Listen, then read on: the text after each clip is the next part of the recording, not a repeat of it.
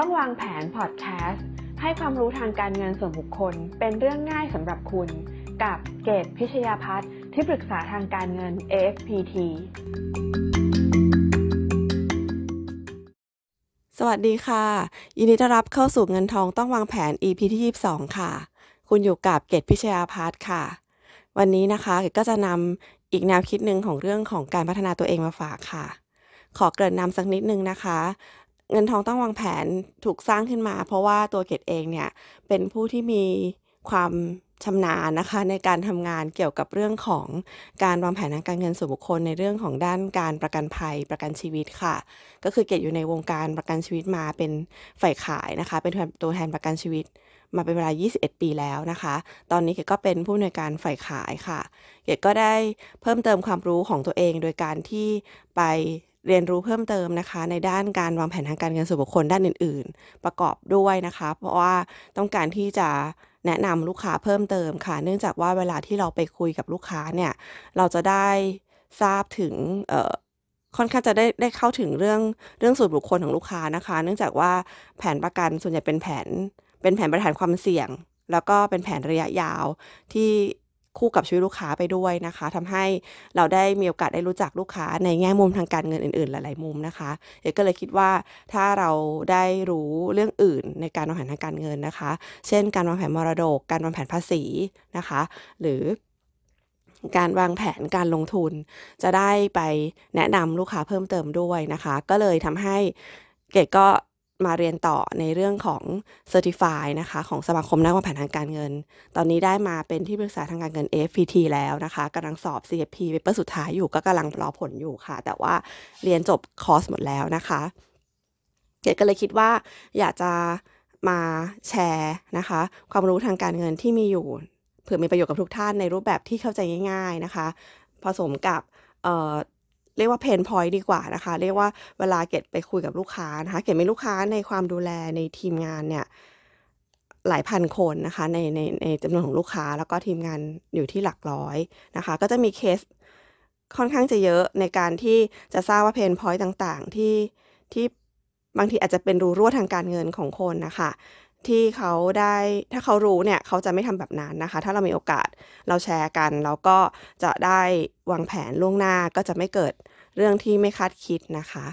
ทีนี้เนี่ยอีกเรื่องนึงที่เกดสนใจคือเรื่องของการพัฒนาบุคลากรค่ะเพราะว่าเกดเป็นหัวหน้าทีมเป็นผู้อำนวยการบริหารฝ่ายขายนะคะก็จะมีทีมงานในความดูแลอยู่หลายร้อยคนนะคะเกดก็จะสนใจในเรื่องของแนวคิดในการพัฒนาตัวเอง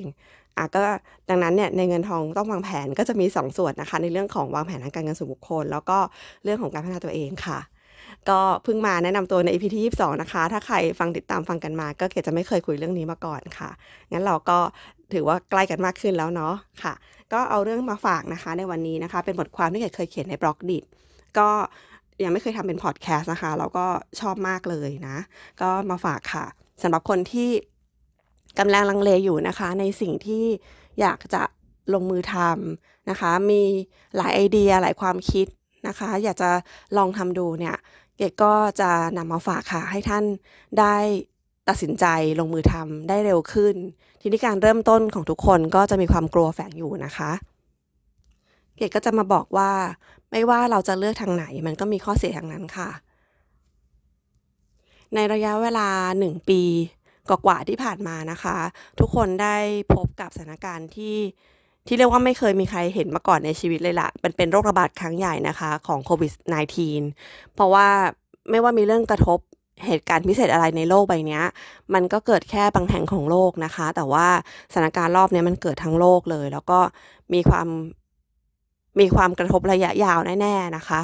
ดังนั้นเนี่ยถ้าในเรื่องของการเงินส่วนบุคคลนะเกดโฟกัสเรื่องนี้เลยดีกว่าทุกคนอ่ะก็จะเริ่มรู้สึกไม่มั่นใจในอาชีพของตัวเองใช่ไหมคะเกดเข้าใจว่าเป็นอย่างนั้นเนาะจริงๆหลายๆคนเนี่ยในการทำงานที่ผ่านมาก็อาจจะมองหาอาชีพใหม่ๆหรืออาชีพเสริมมาสักพักแล้วนะคะเขาบอกว่ามันมีงานวิจัยว่า 70% ของคนเราเนี่ยจะไม่ค่อยพอใจงานที่ตัวเองทำอยู่นะคะก็จะมองหาอะไรทำใหม่ๆตลอดเวลานะคะมันก็จะเคยมีเวลาช่วงหนึ่งที่มีแนวคิดว่าให้เราออกมาเป็นผู้ประกอบการใช่ไหมคะก็หมายความว่าถ้าอยากเติบโตเร็วรวยเร็วจะเก่งเร็วเนี่ยก็จะต้องออกมาเป็นผู้ประกอบการ เพื่อที่จะสร้างฝันนั้นให้เป็นจริงนะคะแต่เท่าที่เกดอ่านเปเปอร์ใหม่ๆนะคะของฝรั่งนะเกดอ่านบทความในมีเดียค่อนข้างจะเยอะนะคะแล้วก็ในแนวคิดทั่วๆไปของคนทั่วไปที่เราคุยกันในคนไทยนี่แหละตอนนี้เนี่ยแนวคิดจะเป็นลักษณะของเป็นงานพาร์ทไทม์ซะมากกว่านะคะคือการที่จะออกมาเต็มตัวเป็นผู้ประกอบการมันเป็นเรื่องที่ค่อนข้างจะยากแล้วก็เสี่ยงนะคะดังนั้นยิ่งในช่วงยุคโควิด -19 ยิ่งหนักเข้าไปใหญ่เลยนะคะดังนั้นใครมีงานประจำอยู่ควรจะเกาะเอาไว้ให้แน่นๆก่อนเลยนะคะแต่ทีนี้เนี่ยในเรื่องของความไม่มั่นคงนะคะในงานที่ทำอยู่เนี่ยแล้วก็ในแนวคิดของการอยากประสบความสำเร็จเติบโตก้าวหน้าอยากเกษียณเร็วอยากรวยเร็วทุกคนก็ต้องอยากจะมีงานเสริมขึ้นมานะคะดังนั้นเนี่ยก็คือจากแนวคิดของการที่ออกมาลุยเพื่อเป็นผู้ประกอบการเนี่ยก็คือเป็นแนวคิดของการทำงานเสริมว่าใครมีงานประจำอยู่ก็หาเวลาเพิ่มนะคะจริงๆทุกคนมีเวลาเพิ่มนะเพราะว่าออฟฟิศไทม์มันก็เข้างาน 9 โมงเช้า 8 โมงเช้า 9 โมงเช้าเลิก 5 โมงเย็นนะคะหลังเลิกงานยังมีเวลาเสาร์อาทิตย์ยังมีเวลาถ้าเราขยันมากพอเนี่ยเราก็จะใช้เวลาส่วนนั้นไปทำอะไรเพิ่มเติมได้อีกนะคะการทำงานประจำเนี่ยเรียกว่าเป็นแหล่งรายได้ขั้นต้นนะคะแหล่งรายได้ขั้นต้นก็คือว่าถ้าเราสามารถบริหารจัดการรายได้จากงานประจำโดยที่มีค่าใช้จ่ายที่เหมาะสมนะคะแล้วเหลือต้องมีเงินเหลือนะมีเงินเหลือออกมาเก็บออมนะคะเมื่อมีเงินเหลือออกมาเก็บออมนั้นน่ะเงินเหล่านั้นน่ะมันจะมาสามารถแบ่งมาเป็นเงินลงทุนสร้างอนาคตให้เราได้นะคะประเด็นแรกสำคัญมากๆเลยนะคะคือเรื่องของเงินค่ะคือที่ต้องอยู่กับงานประจำเนี่ยก็เพราะว่าต้องแบ่งเงินมาจำนวนหนึ่งเพื่อมาเก็บนะคะดังนั้นเนี่ยถ้าใครมีความฝันนะคะอยากมีสภาพทางการเงิน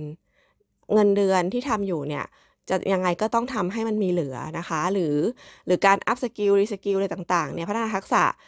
หรือการเปลี่ยนงานนะคะถ้าในยุค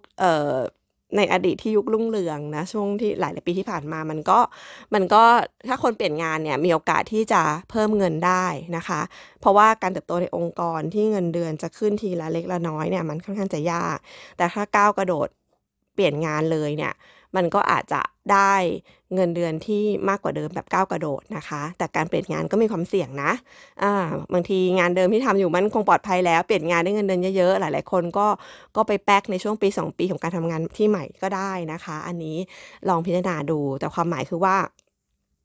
ถ้าเราสามารถทำให้งานประจำของเราเนี่ยมีรายได้เพิ่มขึ้นคิดได้2 ส่วนนะคะรายได้งานประจำพยายามทำให้มีเงินสูงๆนะคะเพิ่มขึ้นโดยการพัฒนาตัวเองกับรายจ่ายที่เราต้องบริหารจัดการให้มันเหลือค่ะต้องมีเป้าหมายเนาะให้มีเงินเหลือเงินเหลือเนี่ยไม่ใช่เป็นงานเก็บออมเพื่ออนาคตนะคะแต่เงินเหลือเนี่ยมันต้องเหลือเผื่อถึงจะสะสมมาก่อร่างสร้างตัวสร้างเนื้อสร้างตัวด้วยนะคะถ้าเรามีเป้าหมายแบบนี้เนี่ยในอนาคตทางการเงินที่จะมีสภาพทางการเงินเราได้แน่นอนนะคะทีนี้เงินเหลือที่เหลือออกมาแล้วเนี่ยเราก็จะแบ่งเนาะบางคนก็ว่าแบ่งมันทำธุรกิจทำกิจการของตัวเองนะคะจะลงทุนอะไรต่างๆในกิจการที่เป็นธุรกิจการงานนะคะอาจจะซื้ออุปกรณ์ทำขนมนะคะมาทำเบเกอรี่ขายเป็นงานพาร์ทไทม์นะคะหรือถ้ามีคนถ้าเป็นกลุ่มคนที่สนใจเรื่องของการเงินการลงทุนเนี่ยก็เอาเงินเหลือเหล่านั้นไปบริหารนะคะโดยที่เราก็แบ่งเวลาไปศึกษาเนาะเรื่องของการลงทุนทีนี้เนี่ยที่เกดพูดมาทั้งหมดค่ะทุกคนเนี่ยก็จะมีไอเดียต่างๆมากมายที่อยากจะทำค่ะแต่ว่าประเด็นก็คือว่าคนที่กล้าลงมือทำจะมีน้อยกว่าคนที่นั่งคิดค่ะ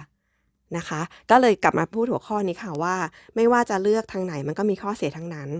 ก็คือส่วนที่ยากของการที่สุดของการมีความคิดสร้างสรรค์เนี่ยคือการทำความคุ้นเคยกับมันอะไรที่มันเป็นไอเดียใหม่ๆนะคะอะไรที่มันเป็นเรื่องที่เราคิดว่ามันจะเวิร์กมันจะน่าจะดีเนี่ย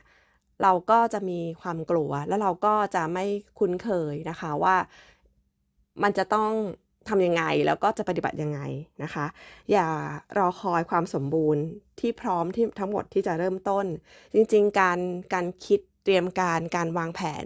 ล่วงหน้าเป็นเรื่องที่ดีค่ะคิดแฟกเตอร์ทั้งหมดทั้งข้อดีข้อเสียปัจจัยประกอบต่างๆนะคะยังไงก็ต้องมีแผนไม่มีแผนไม่ได้แต่ว่าเมื่อมีแผนแล้วเนี่ยความล่าช้าของแผนนะคะคือรอคอยความพร้อมสมบูรณ์ที่จะเริ่มต้นเนี่ยอาจจะ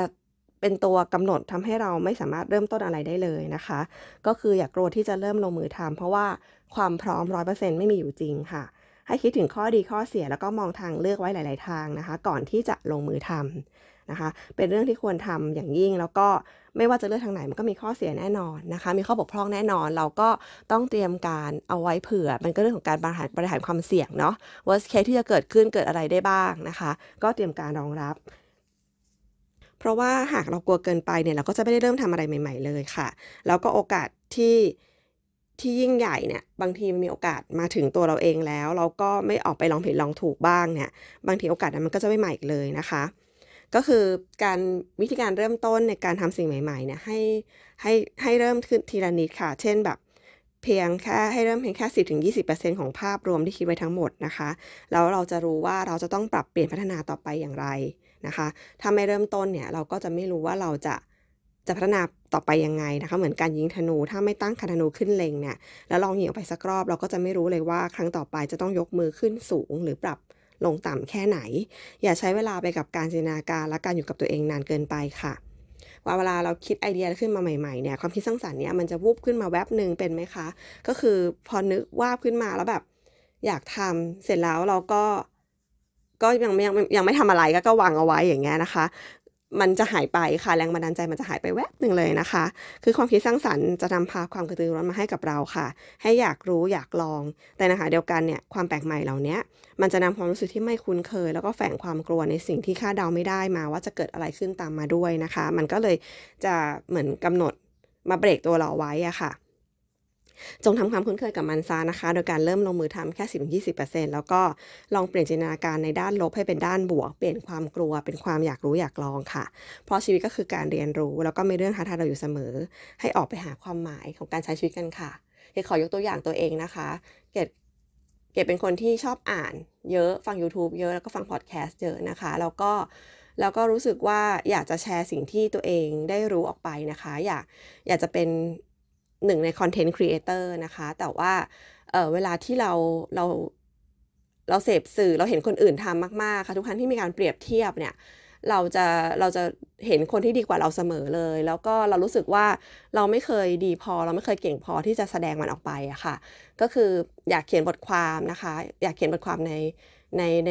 คือเขียนบทความเริ่มต้นเนี่ยเขียนในเฟซตัวเองก็เพื่อนๆก็จะอ่านก็จะชอบกันเพราะว่าเขารู้จักเราไงคะแต่พอสร้างเพจขึ้นมาเนี่ยก็ไม่มีใครเห็นก็ไม่ค่อยมีใครสนใจแล้วก็ไม่ค่อยแน่ใจว่าสิ่งที่เราทำเนี่ยมันดีไหมนะคะก็มาเจอบล็อกดิทก็เป็นที่หนึ่งทึ่งแบบดีมากๆเลยค่ะให้กำลังใจในการเริ่มต้นแล้วก็ชอบสังคมในบล็อกดิทมากๆนะคะเกดก็เริ่มมาเขียนในบล็อกดิทก็รู้สึกว่ามีคนอ่านด้วยดีนะคะความหมายของการคือเกดอยากเป็นคอนเทนต์ครีเอเตอร์นะคะดังนั้นเนี่ยอยากทำทั้งพอดแคสต์อยากทำทั้งคลิปนะคะแต่ก็ไม่กล้าทำค่ะไม่ชอบเสียงตัวเองเนอะพออัดเสียงพูดออกมาแล้วมาฟังเสียงตัวเองก็รู้สึกไม่ชอบแล้วก็ไม่อยากจะเผยแพร่ออกไปนะคะหรือ YouTube ก็ตามเนี่ยลองอัดแล้วก็แบบเห็นหน้าตัวเองแล้วก็แบบไม่ไหวนะก็ไม่เอานะคะก็เริ่มจากบทความก่อนอยากจะบอกว่าการเริ่มต้นนะคะมันจะเป็นการที่แบบเราคิดว่าเราอยากทำอะไรเราต้องลงมือทำค่ะพอลงมือทำแล้วเนี่ยมันไม่ใช่แค่จะฝึกพัฒนาทักษะนั้นๆนะคะมันเวลาเราบีบที่จะต้องทำอะไรปุ๊บสิ่งที่เราขาดจะมาเต็มไปเลยค่ะเกดเคยคิดว่าเกดจะเขียนบทความได้เพราะว่าในหัวเนี่ยมีเรื่องราวต่างๆมากมายพอลงมือเขียนจริงๆเนี่ยมันก็เขียนไม่ออกพอเขียนไม่ออกปุ๊บก็เริ่มไปค้นคว้าข้อมูลประกอบเพิ่มเติมช่วยทำให้เรามั่นใจมากขึ้นการพัฒนามันเกิดขึ้นหลังจากที่เราเริ่มลงมือทำแล้วค่ะมันไม่ได้เริ่มที่ความคิดนะคิดอยากจะเขียนเนี่ยมันก็ไม่เก่งขึ้นค่ะแต่พอลงมือเขียนแล้วเนี่ยรู้เลยว่าเราขาดอะไรเราก็ไปหาสิ่งอื่นๆมาเติมแล้วเราก็จะถูกพัฒนาขึ้นหลังจากที่เราเริ่มลงมือทำแค่สัก 10-20% แรกนะคะเมื่อเกดเขียนบทความแล้วเนี่ยเกดก็รู้สึกมั่นใจมากขึ้นก็เริ่มมาทำพอดแคสต์เริ่มมาทำคลิปนะคะแล้วก็ได้รู้ว่าจริงๆแล้วเนี่ยมันน่าแปลกมากค่ะเกดทำพอดแคสต์ได้ง่ายกว่าการทำบทความอีกนะคะทั้งที่บทความเนี่ยเป็นสิ่งที่แบบไม่ได้แสดงออกกับคนอื่นนั่งเขียนเงียบๆคนเดียวหาข้อมูลนะคะการไหลออกเป็นบทความกลับช้ากว่าการที่เกดพูดพอดแคสต์แล้วก็ดึงสิ่งที่คิดออกมาพูดมากกว่าอีกอันนี้ก็เป็นสิ่งใหม่ที่คนพบของตัวเองแต่ละคนอาจจะไม่เหมือนกันนะคะอย่าแค่ยกตัวอย่างค่ะว่าเมื่อเราลงมือทำแล้วเนี่ยมันต้อง เรียนรู้ทั้งสิ่งภายนอกและภายในค่ะก็คือเรียนรู้ทั้งเรื่องที่เป็นความรู้ข้างนอกต้องเรียนรู้จิตใจและความถนัดและทักษะของตัวเองด้วยนะคะเกดก็กลายเป็นว่าเกดเขียนพอดแคสต์เกดพูดพอดแคสต์ได้ก่อนที่จะมาเขียนบทความตามหลังนะคะก็จะไม่เหมือนกันอันนี้แหละค่ะสิ่งที่เกดบอกคือถ้าอยากจะเริ่มลงมือทำนะคะความพร้อม 100% ไม่มีอยู่จริงแล้วก็ไม่ว่าจะเลือกทางไหนมันก็มีข้อเสียทั้งนั้นแหละนะคะคือมันไม่ได้มีข้อดีหรอกแล้วเราก็กลัวจนไม่เริ่มต้นค่ะก็เป็นกำลังใจให้กับทุกท่านนะคะที่อยากเพิ่มอาชีพใหม่ๆนะคะอยากลองมีรายได้เพิ่มขึ้นจากหลายๆทักษะที่เราพัฒนานะคะหรือใครทำงานประจำอยู่แล้วก็อยากจะผันตัวเองไปอยู่แผนกใหม่ๆที่ต้องใช้ทักษะเพิ่มนะคะแล้วก็อยากจะลองนำเสนอตัวเองดูก็ลองค่ะลองพัฒนาตัวเองแล้วลองทำดูนะคะไม่มีอะไรสมบูรณ์ 100% แต่ว่าเราจะได้เรียนรู้แล้วก็เก่งขึ้นหลังจากที่เราเริ่มลงมือทำครั้งแรกค่ะเป็นกำลังใจทุกท่านนะคะแล้วพบกันใหม่ EP หน้าค่ะสวัสดีค่ะขอบคุณทุกท่านที่ติดตามเงินทองต้องวางแผนค่ะอย่าลืมกด Subscribe กดกระดิ่งแจ้งเตือนจะได้ไม่พลาด EP ใหม่ๆนะคะท่านสามารถติดตามในรูปแบบของ Podcast ได้ทาง Spotify Podbean Google Podcast Apple Podcast โดยเซิร์ชคำว่าเกดพิชยาภัทรเงินทองต้องวางแผนค่ะท่านที่ชอบอ่านบทความนะคะก็สามารถติดตามได้กันใน Blogdit ค่ะเซิร์ชคำว่าเงินทองต้องวางแผนแล้วพบกัน EP ถัดไปค่ะสวัสดีค่ะ